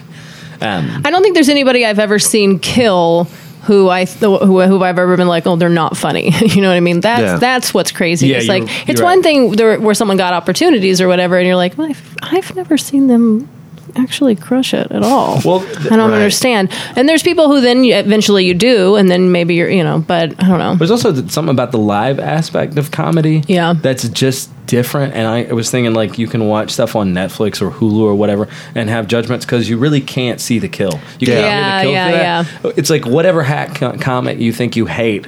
I bet. I mean, I don't know how few people so- feel about Sinbad right now, but like, take Sinbad. Is he still- He's dis- yeah, he's still doing comedy. He's Do you like do you like Google that every now and then just so you can keep using that? He was on. no, he was on WTF relatively okay. Oh, really? but- Okay. But yeah, You have a you have a Sinbad Google alert. yeah, yeah. He's just like, I gotta have this reference. I reference. have a picture uh, of my wallet. defensible reference. How's Sinbad doing today? the uh, yeah, it's it. Well, I just lost it. Doesn't matter. I was anyway talking about was- Austin comics, who you know who I've seen live and who Yeah, you know, I, I don't. Oh, have I, a- yeah. That, that the one thing I completely forgot because it's back to the advice when we Lashonda and I were talking. Because another time when we I didn't give her good advice because I didn't have any. I was just you know my, I think my I think it, the it amounted to be true to yourself, you know, kind of a thing. you were just like, stay away from gin. Well, because she wanted to, uh, she had the same. It it was weird because she had that that kind of like self doubt about how do you do comedy that's true to you that you're not going to be just you know what these people look at you and you know it's just this you know I'm a sassy black woman Right. like that's Yeah. that's who I am on stage only kind of a thing like how do you stay true to yourself and I was like, I, I I'm like, well, tell me when you find out, because I was still like, I'm like, but the thing is that she had those doubts like a year before winning the fucking contest. So, my God, she's um, she's stayed true to herself. I, I don't Yeah. know. You just try the best you can. That's the best advice I've I've I witnessed by watching her. Yeah. And from that, because that, that time I didn't have. Let me tell you what I'm going to do. No, I've, I've got had nothing for her. I'm like, how did you stay true to yourself? I don't know. Oh, fuck. I don't know. Day to day, just Yeah, day to, try one to day figure at it a time. out one day at a time. But it is- giving her giving her twelve step advice. Well, sometimes that. you maybe gravitate. I don't know. I feel like we all go through these cycles of like what we're working on and what lessons we're learning, and Yeah. and maybe you, you, the pendulum swings a little this way, and then you push it back the other way. I mean, don't over, don't overthink it. Just kind of be, you know. just keep working. Well, also, I mean, you don't necessarily know who you are as a comic yet. Anyway, you know what I mean? Like that takes a while to Will develop. we ever? I don't Is know. anyone going to know who they I are? think I think it's not any more particular or special to the question of like the, the just philosophical question of Right. who are you? Well, that's what I had a- mean. had a philosophy professor say to me, or like n- not to me, but to the class. I I can't remember the context completely. We were reading Plato, but he was just like, "Look, I'm 54 years old, and I have no idea who I am." yeah. But- and I, what he's trying to get at was that it's a kind of honorific distinction anyway. Like, wh- who are you? Well, who who truly are you, Right. or who are you? Yeah. You know, really underneath. And I don't think it's an, but I, but I think it's uh, more uh, what do you call it? Like profitable to ask the question like, when do you listen to what you think is funny versus when do you Mm-hmm. listen to what other people are telling you? I, I think a, a lot of the discussion we've been sort of circling has to do with that. Like, there's a lot of people that say, "Don't don't do jokes about this. You're too new in this." right. You know what I mean? Wait, but do y'all ever say anything on stage that you don't really think is that funny, but gets good laughs, and you keep saying it? Oh yeah. No. Can you give me an example of that? I mean, at the well, like um, I haven't recently. Okay. But like I remember, but you saying that I immediately said yes because I'm thinking of jokes that I would hold on to because everybody liked the joke. Yeah. And I would keep the wording a certain way, even when it was devoid uh, any passion in it. It was just the, which also brings up the whole thing. This, you know, it, it also might have hurt uh, the the idea that uh, Louis writes, a, you know, his comedy like an hour of comedy and then throws it out, kind of thing. People go, yeah, that's what I've got to do. They've been doing comedy a year and a half. Right. Like, yeah, maybe don't do that. Yeah. like throw out jokes that you have no passion about right. because I but like I had one I have one bit that was just this terrible Taco Bell bit that was really funny. I mean, that did really well, but I did it so long, mm-hmm. and I kept it in there so long that finally, and I was so like n- lacked self awareness because because you know all the booze um, and So the stuff. listener, just- John, Yeah. did the uh, I- drink yeah. mime I- with his hand. John did a blowjob uh, thing. I don't know what was going on there, but yeah, but, uh, but uh, there's a line in there. There was a line in the joke that ref, ref, that references a beeper. And we were way into like the cell phone age, and I Oh, re- and it finally hit me, and I'm going, "How the fuck do I have a joke with That's a beeper funny. in it? How old am I?" There are like some I, lesbians who I still have beepers, dropped though, just so you know. So if you ever like at a lesbian show, to pull it back. like to- a middle-aged, you know, what I mean, kind of working class lesbian. But that was that was kind of I couldn't believe I was like going, oh my god! I either need to rewrite this or maybe don't do this yeah, I joke gotta for cycle twenty through years. stuff. I can't. There's different reasons to like jokes. I think to your question, Ariel. Like, Mm-hmm. uh, I don't think that there's anything in my act I don't like. There's plenty of stuff in it that the content itself I'm, I don't care about, but I like the form of the joke Yeah. or how the joke works. So you know, it's like I would say only about half of the stuff I do on stage has any kind of position or yeah, I just mean, do you think it's funny? Do Yeah, you enjoy? Yeah, yeah, does it yeah. make you smile when you think of that joke? That's yeah. all. I don't think Yeah. I haven't been doing it long enough either to like to have stuff I'm I've been doing so long that I'm trudging through or something Yeah. like that. Yeah, it. There's definitely been those moments though, so where it's like, uh, like where I'm writing a set list and writing down the bit and like aspects of it that that I'm like that it just does nothing for me. That Mm-hmm. you just kind of cruise control through it. Your subconscious tells the joke because you've done it so much, Yeah. kind of a thing. If I It's do that with something, I'm just Man, like, this is just get- tabled for a yeah, while. Table it definitely. Yeah. we'll come back to it or we won't. You Yeah. know, it's nothing. Your, your whole take- set shouldn't form on one. Yeah, and sometimes joke. you can take an old bit and just recycle parts of it eventually into some new stuff and rehash it and you know that kind of stuff. But yeah, I mean, I uh, yeah, you can get too tied to material being exactly a certain way. Especially, Yeah. I mean, I do longer bit stuff. It's hard with that to if you've got you know, got an eight minute chunk that's just like I can go straight through that eight minute chunk or a twelve minute, you know, whatever. Yeah. I can write stuff like that. But then it becomes like I feel like a fucking asshole sitting there. And Yeah. when comics are around and they've heard this shit, and then I'm going to be in my head about that. Right. I just can't do it. I just can't. Th- there's something really weird about being spontaneous anyway. And I was thinking about like there's a I can't remember who said this, but it was to make some point about like I don't necessarily know how this sentence ends when I start it. But I'm coherent the entire time Yeah. through the sentence. And I think in comedy you can see this weird example of that where if you do it early on where you really don't know what you're going to say because the stuff is not worked out yet, because you haven't made certain choices, it's you say it badly because Yeah. you're you're not confident. Uh, on the other end, if you know it so well, now it's just rote and and you're not in it. I think that you're trying to get to a point where your material is just like when you have when you're talking Right. right, now. Right. It's right in the middle of that. It's spontaneous. You know what I'm really good mean at the time. that is from like 10 a.m. to like 2 p.m. I wish we could do comedy there. Like, I'm at the, I don't know. I'm like, I'm a kind of a morning person. but Yeah. what was I going to? Oh, I okay. I'm so excited because I thought of a, an opportunity for us all to shit on somebody Oh. um, that that like we'll probably never hear. That, but I don't even think y'all weren't at Cap on dead? Sunday, were you? Is it a dead No. person? You weren't at Cap on Sunday, were you? No. Damn. So, uh, you know, during the open mic, um, there was someone, and I don't even know his name. I'd never seen him before. I, I may never see him again. Even before he got on stage, somebody warned me to I- not get trapped talking to this I person. think I heard tell. Di- okay, so he gets on stage and he just immediately is like, "Hey guys, uh, I'm not a material comic. I'm just going to riff. You just give me topics." and I've never seen anyone bomb as hard because it, it was the kind of bombing that circled back and people were laughing at him, Right. Yeah. And not even hiding it very much. Eventually, like we just were like, You're, "I'm sorry, Yeah. but we're going to laugh at you for Yeah. for doing this." I mean, he and he would like get a topic and he'd be like, "Euthanasia, boom, um, um, for it."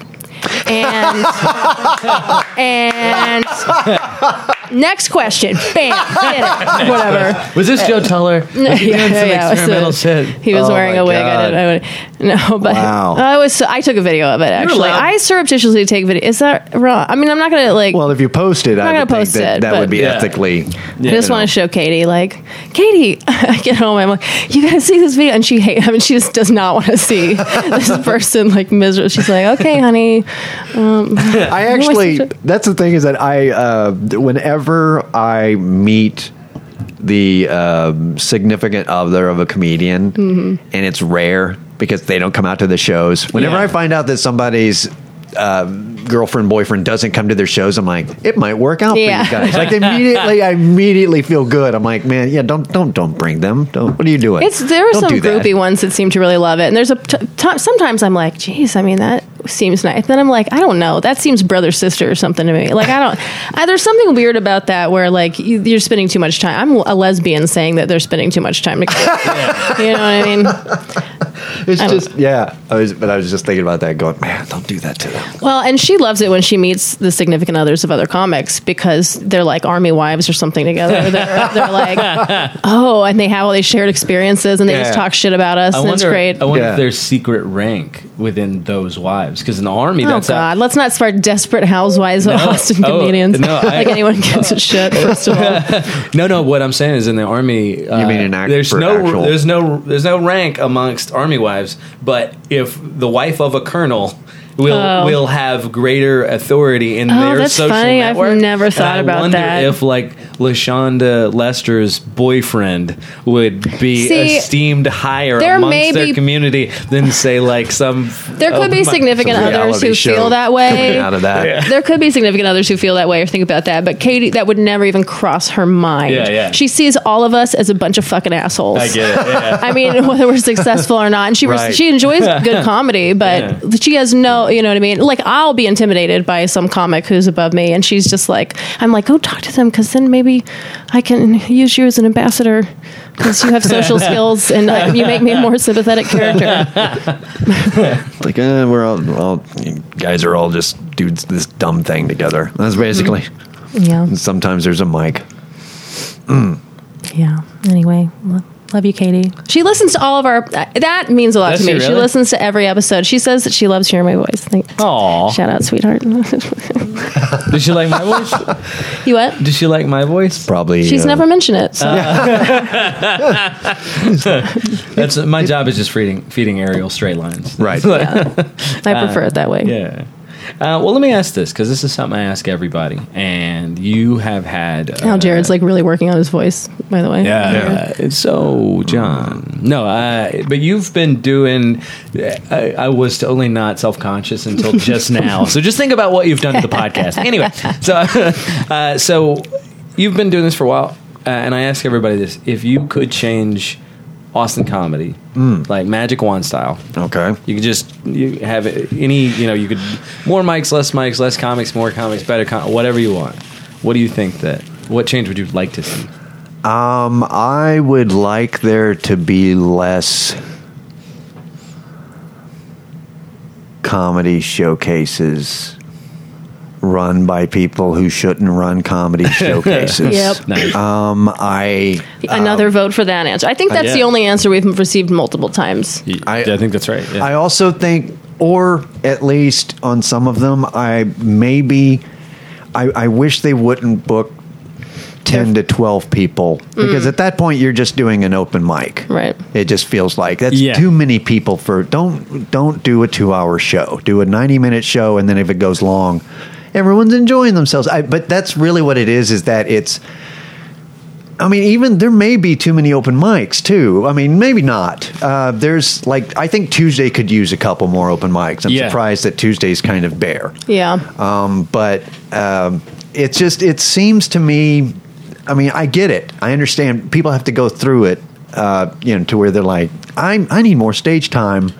I'll start a show. Like it's all Yeah. right, you know. I, I get it. Or I'm going to start a showcase and book only my friends who are just at the same level as me yeah. Yeah. slash first year comic kind of a thing and Yeah. so you've got these showcases or you know and it's and that's all right i mean it's not it's fairly harmless but it's not really because you're basically representing that this is what Right. austin comedy is to somebody who just especially when you do it at a restaurant and somebody just wanted a fucking pizza Yeah. Yeah. and now all of a sudden you're like hey let's talk about my penis again like it's just like Right, and then like, they and then my- they my get kids upset. are here They get oh, upset when they get heckled or something, and it's Yeah. like that person didn't want this They just to happen. sushi. There They are didn't- rules when you're a patron who got fucking am- It's like, honey, ambushed. honey, I know we're just trying to eat uh, pizza, but this guy, hold on, this guy's saying I'm a cuck. yeah, you yeah, do it. hold on. Yeah, no conversation at this table. like like really they really need to, you really need Yeah. to pay attention to the I mean to the room. Maybe don't do an open mic where there's a pool table Mm-hmm. Yeah. and a TV that's going to be on with a game on it. Maybe don't you know there was I remember there was one that had the you know they were doing a, a comedy show in between two poker games. Are you fucking serious with this? like, well, I was. I think I- hey I, think I everybody, did that show. this is the yeah, halftime show. I'm like, I'm like, why would you? Yeah, they're like, hey, everybody, and then you know these these people, you know, think that they're professional poker players, but but won't play with real money. Yeah. and Yeah. these are who you're going to entertain. Yeah. with your fucking jokes. It's just oh, it's like nightmare. The, Like, the producer was like, could, "What's the most hostile audience we could find for yeah. comedy?" Could we play during a bingo game? Could we do that? Could we?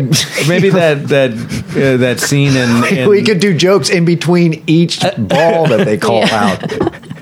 Jesus. uh, yeah yeah I think that's probably Although it is fun to play comedy bingo, we should do that more often. Just the where you have few, Hack bingo. yeah, hack bingo.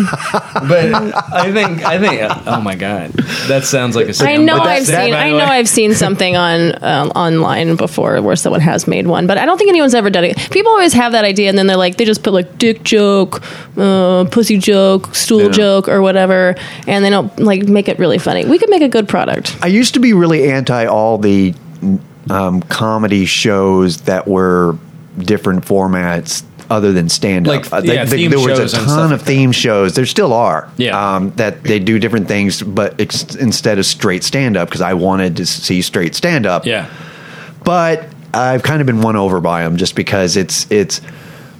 I don't know. It it gets it gives you other and I'll work on other skill sets. Yeah. and um, you know, and and it and it allows you to develop improv without having to do improv. Yeah. because I fucking suck at improv. Well, that's I what my show have. was all about.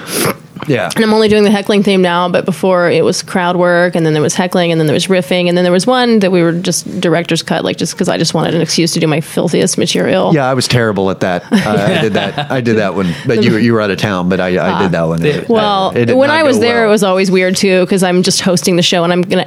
Often, I had the most disgusting stuff, and then the other people got on, and some of them were like, "I was just gonna do my regular jokes," and that that's like, "Fuck you." First Right. of all, I hate it when people do that. Same thing with that damn dirty filthy show, like the ones who get on and are like, "Ha ha, just kidding, I'm not gonna do the theme." Well, you make me look like an asshole. I just did rape jokes for eight minutes. Fucking- Yeah, I, I think it depends on that one because like I was on that show uh, Mine just recently. or no, well, both. Damn? Uh, yeah, both of them. But but uh, I'm talking about um, Damn Dirty Filthy Filthy. show, and they're not super insistent. I know. it. and I think Shame. yeah, it's just you know people have a different feeling about it. Like I I would I really wished uh, when I did it, and this is no criticism to them, but uh, I wish they had kind of explained it more to the audience. Yeah. I did because I did my dirtiest jokes. Yeah. And I remember thinking, like, do they know that this is right. That's the feeling I've gotten that, that I got the last time. Uh, Yeah, you kind of have to set the mood. I mean, even Yeah. if you can't just rely. Well, people can read. Yeah, but you need to tell them because Not they've every- been drinking and they're not Yeah. paying attention. Yeah. Not everybody even knows. Some people just like that bar. They don't Right. necessarily know which Yeah. theme we're on that and night it's or such whatever. a good venue for comedy. People have disagreed with me about this, but I really like that room because I just feel it packs really well. Yeah. Super short ceiling, stage, but not too high. You're really close to the audience. I just think it's and the, incidentally, I think the lighting. I is like really the good. lighting. Yeah, I like being able to see the audience. Yeah. Yeah, and it's just those those type of shows, just any of those kind of special shows. Like I said, it it the ones that I've done that kind of forced me to improvise is interesting because it made me because I thought I just sucked at improv, which I do. I suck at actual improv, like with other people, But, but, your, your aptitude's not shit. right. Turned out I was just not.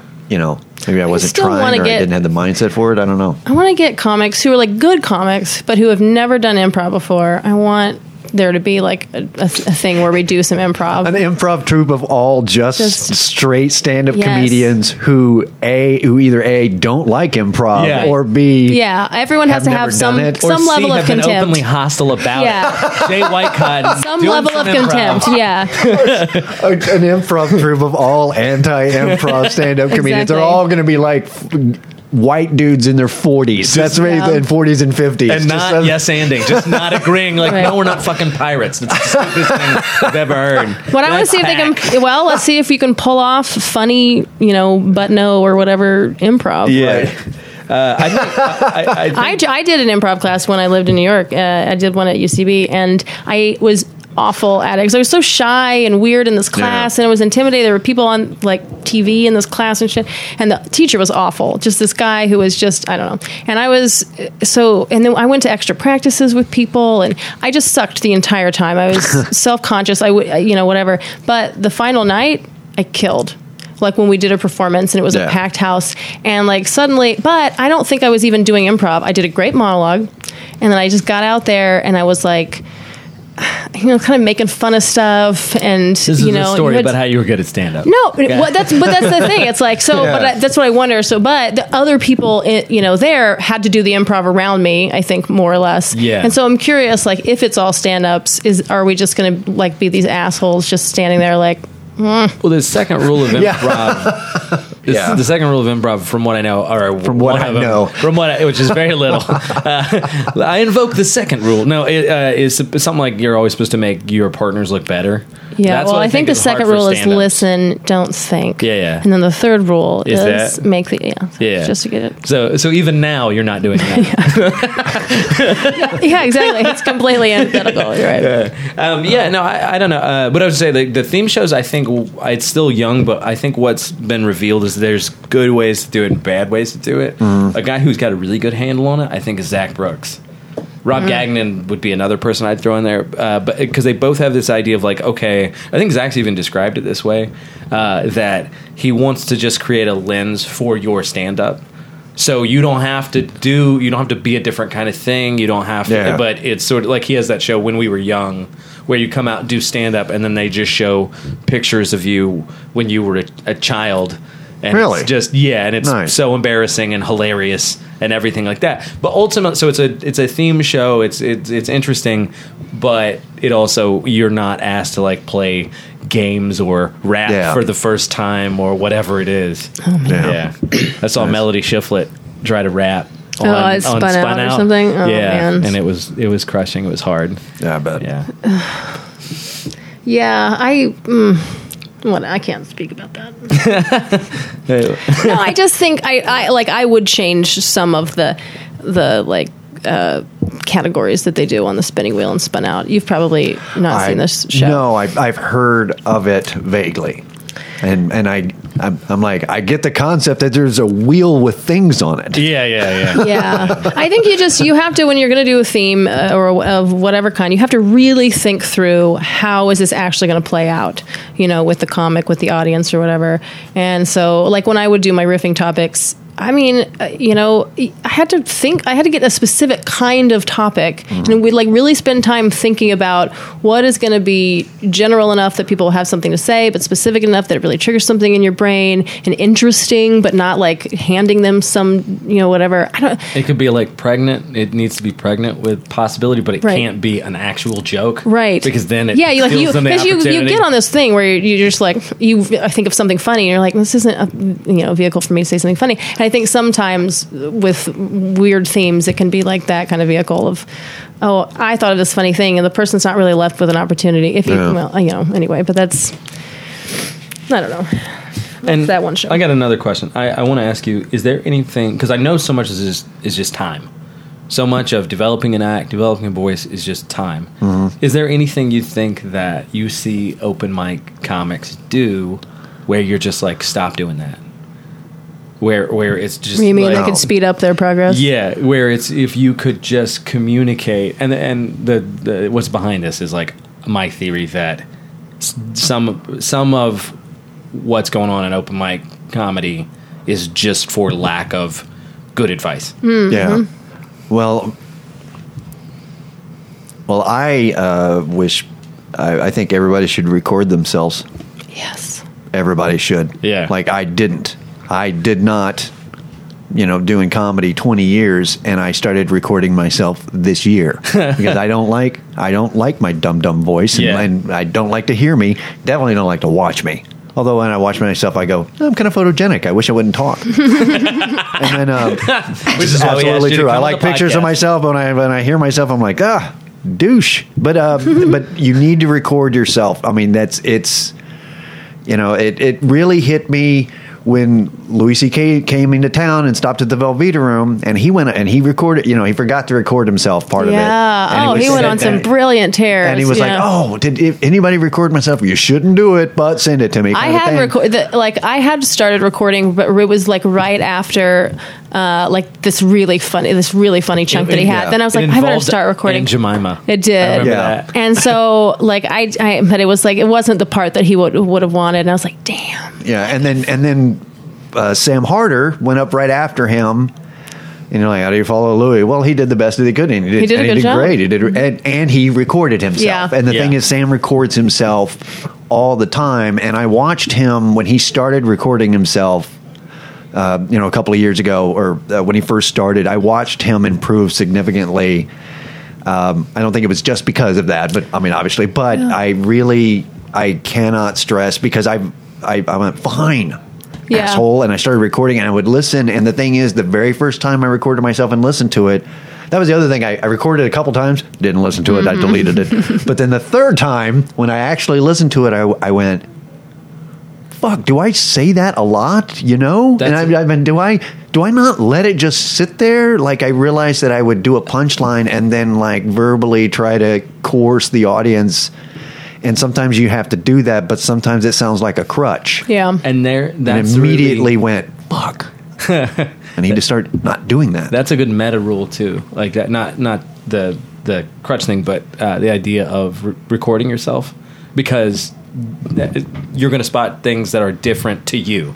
Yeah. In other words, like everybody has sort of their own picadillos or flaws or problems, and maybe I need to start doing it. I do it all the time, and then I don't listen to it. Yeah. Yeah. it was so. And I'll tell you this though about because sometimes it's hard to listen, and Mm-hmm. I will label them sometimes if I knew if I know like a moment that was re- like a topic that I want to listen to what I did Very there or whatever. whatever. 'cause- yeah. because it's. You know, I mean, the the database gets so big, but but like do you. I sometimes like just today I had a set that I'm you know I want I list, I wanted to listen to it because I'm going to do that show again and I was like let me see what I talked about there and not talk about any of that stuff. And I had remembered that as like a set that went, like yeah and that wasn't that interesting to me or whatever. I listened to it and there was a huge chunk where I was like I had no idea that I did that bit that well once. Yeah. and I can I, I have to do that again now. I mean I, I had just lost it. I had Yeah. just been like eh that bit's not and I'm like eh, so sometimes you think that it's going to be painful and then you're like oh shit Yeah, you you never remember it exactly how it goes Yeah. down. Of course, Do you, you, know. Do you think there's ever been a case of a like kind of bad open mic comic listens to the, the recording and then a few seconds and they're like, "I am a racist. Look at that. Ah, I gotta get rid of that." I mean, I've had that thought. I'm terrible. Well, I think right. that all the time.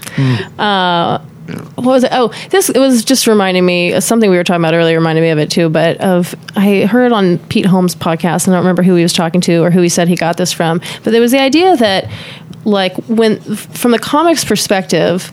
Um, they hear like 20% kind of extra laughter because of their position in the room and it's the way it's coming at them. Whereas when you're watching the comic from behind the audience and stuff, you're hearing 20% less.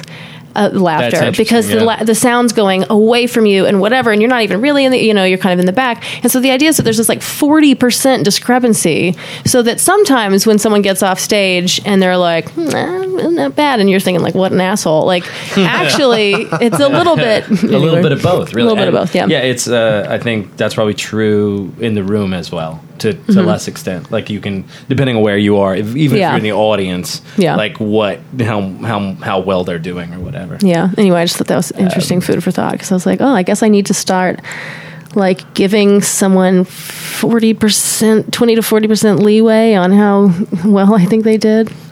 Ethan, how are we doing on time, by the way? One thirty.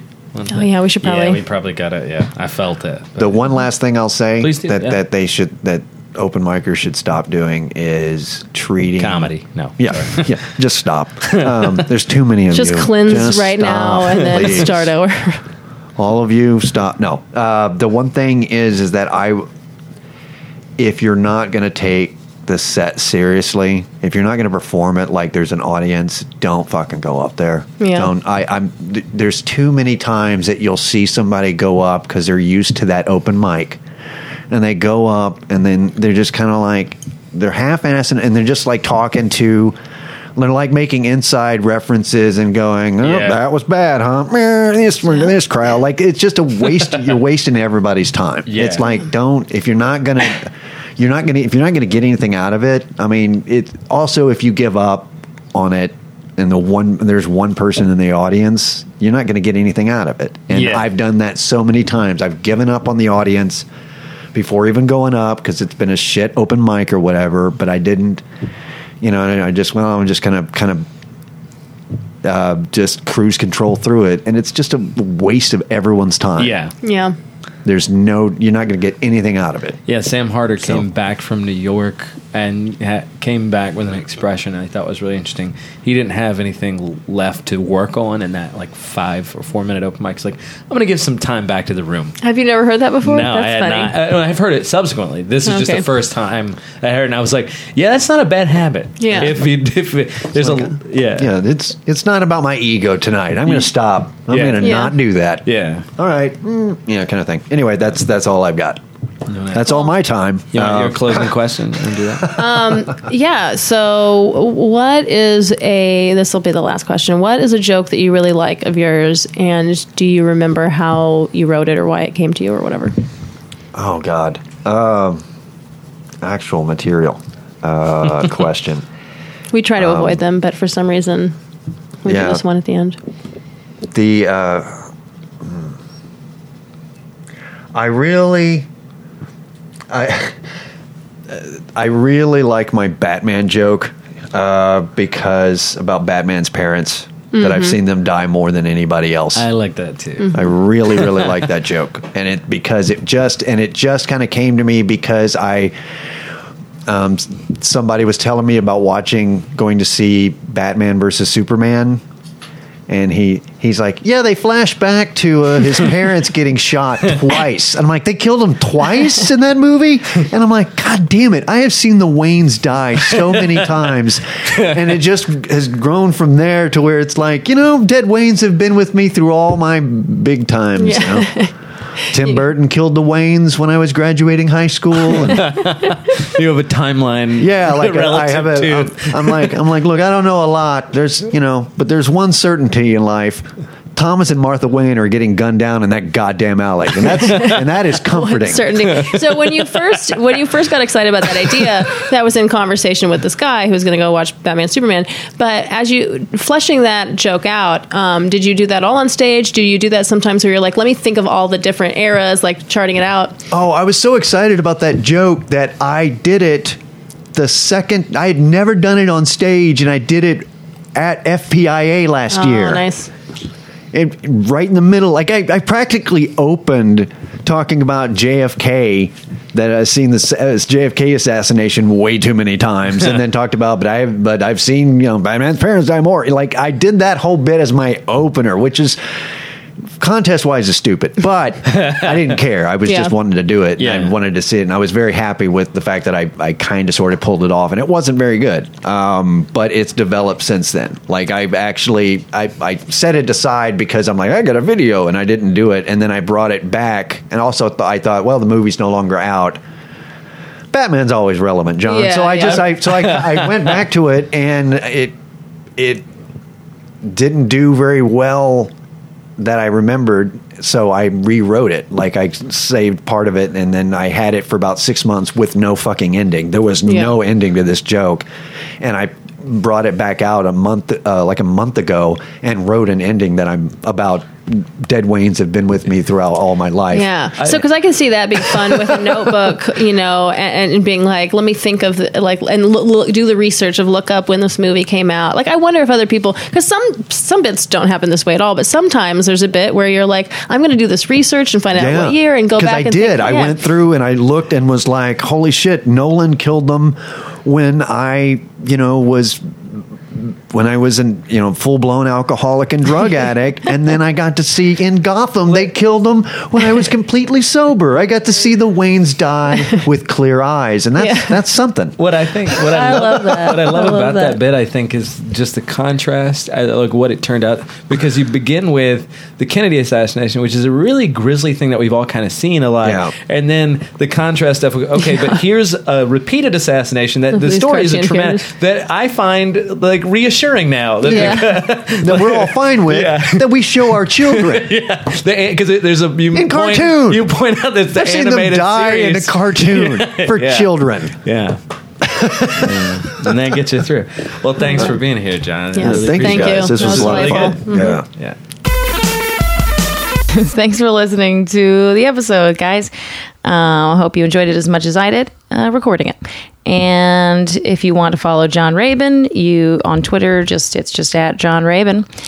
And also, I wanted to say, guy, uh, guys, if you want to email us uh, some questions for the comics, you can email us at leadingtheblindpodcast at gmail.com. We would love to pass on uh, your questions. Full disclosure, I've been saying that for a while, have not actually checked that email, but I'm going to start today and I'm recording this weeks before I'm saying this. So I've already started checking, like it's a back to the future thing. You see what I'm doing. Um, do email us any questions you want to ask. I realize you might not know who, uh, who we're going to be uh, interviewing, but if you have questions that you just want to ask more season comics, um, send, send us uh, send them our way at leadingtheblindpodcast at gmail.com. Also, if you have people you want us to try to interview um, and, and specific questions for them, you can also uh, let us know. We're probably already booking the people that you want us to interview, but if you have uh, other ideas, uh, send them my way. And uh, if you want to see me, I don't know what Jared's up to. He's drinking coffee right now, predictably enough. But uh, if you want to see me tomorrow night, April 28th, I will be doing a uh, a charity event called it's the second annual Stand Up for Carebox program. Uh, it's at 7 p.m. and if you Facebook that, you can buy tickets. It's going to be a really fun event with um, you know, cocktails and, and fun foods and stuff, and, and a lot of great comedy. Um, but it's also for uh, an, an amazing cause. Um, the Care Box uh, refers to care boxes that they give to people who have cancer, who, you know, just providing the things that they need. Um, that it's annoying to have to buy, whether it's different tools or food stuffs. Um, anyway, so look them up. And even if you can't come, just look up a charity. I don't know. What are you doing? What are you doing to help the world, you loser? Sorry, that was that was like the inner Pat Dean coming out of me. Anyway, damn it, I said anyway again. I'm gonna next. You know what? Listen up, guys. Next episode in my intro and outro, I'm not gonna say anyway. These are personal issues. Uh, is anyone still listening to this? Why? Stop. Just delete the episode. Rate us, review us, and what do you call it? Subscribe. Hey, hey, if you review me on iTunes, I'll like you more than I do now because they apparently that's for algorithmic purposes. uh, It's more important than anything else. So write a review.